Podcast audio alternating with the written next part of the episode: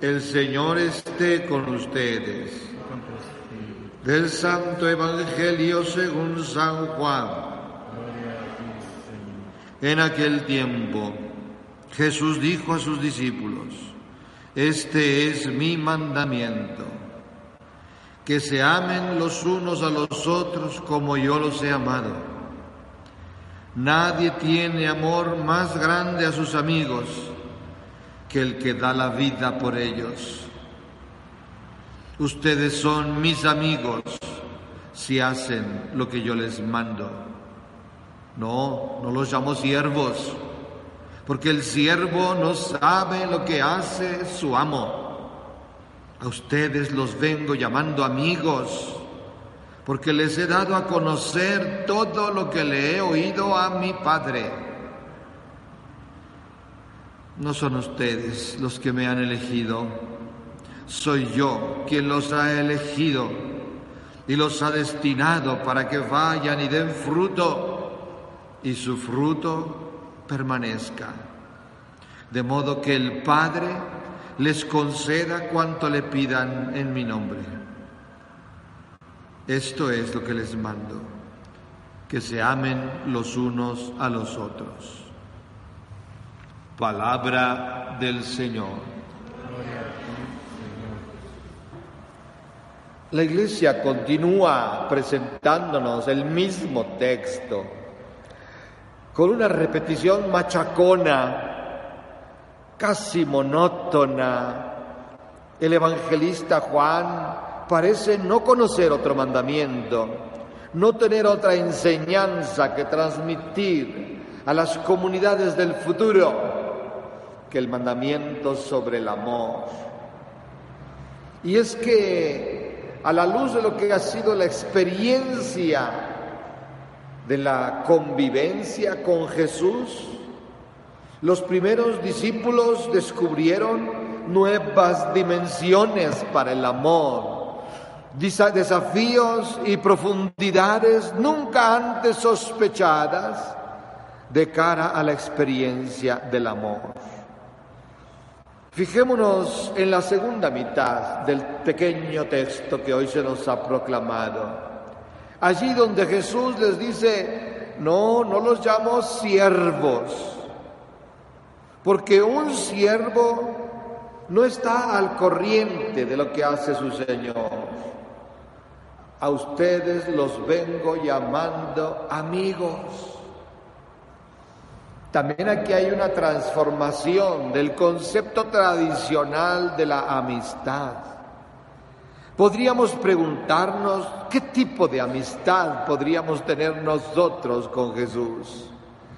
Si la amistad es relación entre iguales, ya de entrada estamos en problemas porque descubrimos un abismo que nos distancia de Jesús el Nazareno. ¿Cómo podríamos ser iguales que Él, el Hijo sempiterno de Dios, el Altísimo, el Señor, ante cuyo nombre toda rodilla se dobla en la tierra, en los cielos y en los abismos?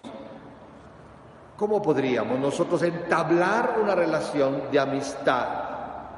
Nosotros no podemos, digámoslo de entrada, no podríamos jamás ser amigos de Dios. Esa amistad quedó rota en los orígenes mismos de nuestra creación. Es Dios, es Jesús, es el Espíritu Santo quien puede entablar con nosotros una relación que Él sí puede llamar de amistad porque a Él le da la gana. Porque tiene el mal gusto de achicarse y de acercarse a la pequeña criatura que le ha sido rebelde y llamarla, porque así lo quiere Él. Es otro regalo de la gracia, ¿verdad que sí? Llamarlo amigo mío. Cuando le dicen que Lázaro está a punto de morir, que por favor se apure a venir. Les dice, capítulo 11, 11, a sus compañeros, nuestro amigo está enfermo, vayamos a verlo, nuestro amigo Jesús va pasando a sus, a sus discípulos de la relación discipular maestro, discípulos, de la relación de sometimiento, Señor, siervos, a la relación de la amistad. Y para ello Él tiene que dar el primer paso, el abajamiento. Inicios de capítulo 13. Habiendo amado a los suyos, los amó hasta el extremo. Levantándose sin Señor una toalla a la cintura y se puso a los pies de los discípulos para lavárselos. Es Jesús quien se abaja, incluso más abajo de lo que nosotros estamos, para poder lavarnos los pies. Hay un nuevo concepto de amistad. La amistad no es una relación entre iguales, es una relación que genera desigualdad. Quien quiere ser amigo tiene que ponerse a los pies del otro, generando una desigualdad en la que el otro aparece como más grande, como más importante, como prioritario. Y el que intenta entablar la relación de amistad se coloca a sus pies. Yo no sé cuántos amigos tenemos así en la vida. Jesús ha trazado rumbo y ha marcado un nuevo tipo de amistad que debería haber causado terribles problemas a los griegos de aquella época, acostumbrados al concepto de amistad que habían establecido los grandes filósofos. La amistad, intercambio de dones, la, la amistad, igualación de personas en el corazón que se comparte, la amistad, establecimiento de metas comunes, qué sé yo. Jesús ha establecido un nuevo tipo de amistad. Es mi amigo el que se pone a mis pies. Yo soy amigo de aquel a cuyos pies me pongo. Y eso genera, sí, una desigualdad salutífera, sin embargo, benéfica siempre. Porque en el esfuerzo común de ponerse cada uno a los pies del otro, hay una competencia, pero esa competencia es en el servicio, en la humildad, en la capacidad de descubrir lo que el otro necesita y en la pronta disponibilidad para procurárselo, cuéstele lo que le cueste a quien quiere ser su amigo. Estoy para ti y con ello sacrifico lo que pudiera yo ocupar lo que pudiera ser mi necesidad prioritaria. Carece de importancia, pasa a un segundo término, porque tú, la realidad que contemplo desde abajo, estoy a tus pies. Tú pareces ser lo más grande en mi vida. Intente usted replantearse así la relación con los que usted llama sus amigos y comience a tratarlos desde abajo mirándolos hacia arriba, como más grandes que usted, como más importantes que usted, como más necesitados de atención, de cuidados, de servicios. Verá usted cómo cambia todo en su relación de amor con sus amigos. Primer aspecto fundamental. Pero hay un segundo aspecto bellísimo la amistad se construye por la comunicación, por la confidencia. ¿Quiénes son nuestros amigos? Aquellos con quienes hemos compartido los secretos más profundos de nuestro corazón. No abrimos el alma con cualquier persona. Con nuestros compañeros de trabajo compartimos información funcional. Con nuestros amigos desnudamos el alma compartimos nuestros dolores, nuestras miserias, nuestros sueños, nuestros anhelos, nuestros conflictos. Abrimos el alma con nuestros amigos del alma. Y aquí es lo que Jesús les dice. Ustedes ya no pueden ser llamados siervos, los vengo llamando amigos por una sola razón. Les he compartido todo lo que yo le oí a mi Padre. Entonces hay una comunicación plena entre el Padre y el Hijo, tan plena que el Hijo puede llamarse palabra del Padre. Todo lo que hay en el Hijo que es lo que el Padre le ha comunicado. No existe en el Hijo ninguna realidad que no venga de esa comunicación. Es como si Jesús estuviera diciéndoles En primer lugar, la comunicación desplaza todo lo otro. Genera una nueva realidad en el corazón de los amantes. Y esa realidad viene de la palabra. No existe relación sin comunicación. Los amigos que no se hablan no son amigos. Por eso perdemos amistades cuando dejamos de hablarles, cuando dejamos de comunicarnos con esas personas. Se muere la amistad fueron muy importantes en otra época, marcaron nuestra vida. A lo mejor fuimos capaces de compartir con ellos las cosas más trágicas de nuestra historia en esa etapa y nuestros sueños. E hicimos proyectos juntos y nos desvelamos juntos. Yo pienso en amigos míos muy queridos del seminario Lloramos y compartíamos hasta las cuatro de la mañana en torno a una vela y una taza de café. Nuestros sueños, nuestra imagen de la iglesia, nuestra aspiración al sacerdocio, nuestras crisis en torno al celibato, en torno a la obediencia, en torno a lo que era la iglesia a la que criticábamos tanto. Y nos abrazábamos y llorábamos y jurábamos estar juntos siempre, compartir siempre la aventura que se nos venía encima. ¿Cuántos quedan de sus amigos? Sí quedan algunos, pero no todos, no todos, los que en esta etapa fueron importantes. ¿Por qué ha muerto la amistad con algunos de ellos? Porque se interrumpió el intercambio de la palabra, la comunicación.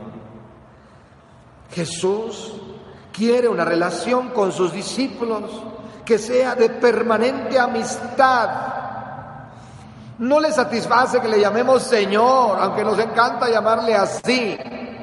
Quizás nos encanta porque genera una distancia. No, que no creemos a Jesús demasiado cerca.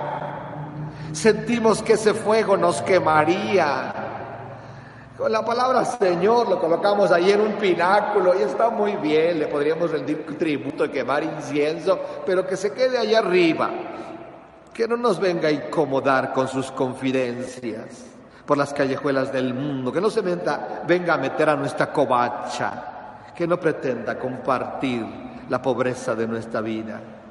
Pero Jesús no quiere ese tipo de relación. A ustedes los vengo llamando amigos. Es un proceso continuo. No es algo que sucede de una vez y para siempre. Te bautizaron, a ese día fuiste mi amigo para siempre. No, es un proceso que va implicando a los amantes en la mutua confidencia, en el abrir el corazón. La Eucaristía, decía el Papa Paulo VI, es el encuentro de los amigos. Precisamente porque en la Eucaristía se abren los corazones. Nosotros abrimos el nuestro, ¿verdad que sí? Desde que entramos, poco antes de que empiece la Eucaristía, ya estamos abriendo nuestro corazón con el amigo que allí nos esperaba, que ahí está para recibirnos con los brazos abiertos. Y lloramos y sacamos nuestros problemas y le contamos lo que nos acontece. Ponemos en sus manos amorosas nuestras preocupaciones y sueños, nuestros proyectos, nuestras alegrías, nuestras realizaciones, nuestros triunfos. Los compartimos con el amigo que hace fiesta con nuestras alegrías y llora con nuestras penas. Pero también Él habla y revela sus secretos y nos confiesa lo que hay en su corazón, que no hay otra cosa que los deseos del Padre. Todo lo que le oí a mi Padre os lo he comunicado. Y empieza la primera lectura y empieza Cristo a hablarnos del Padre, de sus sueños, de sus promesas, de sus alianzas, de sus búsquedas, de sus luchas por conquistar a su amada, de su furor cuando su amada se contamina con la idolatría, de sus celos ardientes. Todo nos lo cuenta Cristo. Dice la Dei Verbum del Concilio Vaticano II, en la palabra de la Eucaristía es Cristo mismo quien habla, con cada texto, con cada oración. Cristo que habla a su esposa, la iglesia, contándonos los secretos que Él ha encontrado en el corazón de su Padre. No hay nada que Él no nos haya querido revelar. Por eso podemos decir, que los amigos de Jesús conocemos a Dios, hasta la profundidad de sus más íntimos secretos, porque hay alguien que nos revela esa intimidad, el amigo. Claro que la amistad también exige, la amistad tiene compromisos, la amistad busca que el otro haga cosas siempre. A nivel antropológico también queremos que nuestros amigos hagan cosas por lo menos vayan a la fiesta a la que los estamos invitando, ¿no? Y, a veces hasta les decimos cómo queremos que se vistan, qué sé yo. Queremos que nos acompañen a una excursión, no lo sé, al, monte del chiquihuite, no lo sé. Les pedimos cosas y esperamos de ellos una respuesta afirmativa. Y esa respuesta los mueve en una dirección que nosotros les hemos señalado. Y cuando alguien no nos acompaña, nos sentimos frustrados, decepcionados. No estuviste conmigo, no jalaste con el grupo. Lo mismo hace Jesús. Ustedes son mis amigos si hacen lo que yo les he enseñado, si cumplen mi voluntad. Entonces son mis amigos. Yo cumplo revelándoles todo y haciendo la voluntad de mi Padre, que es dar la vida por ustedes y por todos los seres humanos cumplirán ustedes, se asociarán ustedes a esta aventura. Evidentemente, la llamada de Jesús a sus amigos es precisamente para que estos puedan dar fruto. Todo está encaminado a la misión. No son amigos para quedarse allí en el gueto de la élite, del grupo de los selectos, de los enchufados, ¿verdad? De los illuminati, de los que conocen lo que los demás ignoran. Son llamados a la amistad y a la intimidad con el Hijo de Dios para salir al mundo a generar ese contagio de amor, a llamar a todos los seres humanos a la fiesta, a encaminarlos a todos hacia la casa del Padre. El fruto permanezca, no sea un fruto pasajero que sea un fruto que perdure, que venza los tiempos, que derrote las coyunturas, que vaya más allá de las componendas humanas, que perdure vuestro fruto. Solo perdura el fruto que se ha sembrado con la entrega de la propia vida. Os destiné a que os marchéis, produzcáis fruto y vuestro fruto dure. El amigo no está destinado a quedarse allí contemplando el rostro del amado, está destinado a marchar. Los amigos son lanzados al mundo para transformar el mundo con aquello que han experimentado. Lo decía Juan con enamoramiento en su primera carta. Lo que hemos visto, lo que hemos tocado del verbo de la vida, os lo hemos dado a conocer amigos llamados a la intimidad y a la confidencia, lo que se realiza en cada Eucaristía cuando Cristo abre su corazón y comparte la confidencia del amor, comparte los secretos del mundo trinitario y comparte también los secretos de la vida humana que solo el Padre conoce a profundidad. Y esta secrecía, esta intimidad, esta profundidad en el amor transforma a los discípulos en misioneros. ¿Cuánto nos equivocamos cuando organizamos misiones en la iglesia? Porque creemos que la misión es una actividad que nos toca hacer. Sobre todo cuando se nos van vaciando las, las parroquias. Ay, ya está vacía esta, hagamos misión, hagamos misión, para que se vuelva a llenar, que venga la gente a misa. No vienen a misa, hagamos misión. Ya no hay primeras comuniones, hagamos misión absurdo. Por eso fracasamos torpemente. No puede haber misión si no hay amistad, si no hay amor. La misión no es una actividad que tenemos que hacer. La misión es la consecuencia inevitable del amor entre nosotros, del amor que nos une al amigo y del amor que nos une a los amigos que Él ha generado en nuestra experiencia con Él. Cuando existe esa amistad y ese amor, empieza a haber una irradiación misionera por su propia naturaleza, contagiadora del amor, entusiasmadora del amor hacia los hombres, que solitos se acercan ¿Por qué estos se aman tanto? ¿Por qué van tan alegres? ¿Por qué hacen fiesta cada rato? ¿Por qué son tan comelones y borrachos, como decían del primer amigo? Y todos quieren ser comelones y borrachos. No hay nadie que quiera perderse una fiesta. Organiza usted una fiesta, invita a 10, llegan 20, llegan 30, porque están todos los gorrones, ¿verdad que sí? Porque todo el mundo quiere estarse allí, todo el mundo se la quiere pasar bien. Esa es la vida cristiana. La reunión de los comilones y los borrachos. Eso decían los que veían desde fuera al grupo de Jesús. ¿Pero por qué hacen fiesta estos? ¿Que no es tiempo de hacer ayuno? ¿Que no es tiempo de hacer penitencia? ¿Que no es tiempo de castigarnos por el pecado? Jesús no lo veía así. La única manera de superar el pecado es descubrir la fiesta del amor, es conquistarse por el amor, es empezar a danzar la fiesta del amor. Y en esa danza el pecado queda superado porque ha quedado superada la culpa. El que, el que danza el que se ha invitado a la fiesta no va pensando soy culpable, no merezco la fiesta, porque me invitaron a mí? No tengo cara para ir a... No, no, no, vas y gozas de la fiesta. No te preguntas si eres digno de estar en esa fiesta. Comes y bebes y bailas y cantas y te alegras con todos, porque estamos de fiesta. El que va a estar con su cara larga, pues mejor que no vaya. Que se ponga a cuidar los coches en la puerta, pero que no entre a la fiesta. Si va a estar con cara larga, mejor afuera, para que espante a los ladrones. Pero adentro, a divertirse. Nadie puede cargar culpas en la fiesta. Poner su cara de amargueta.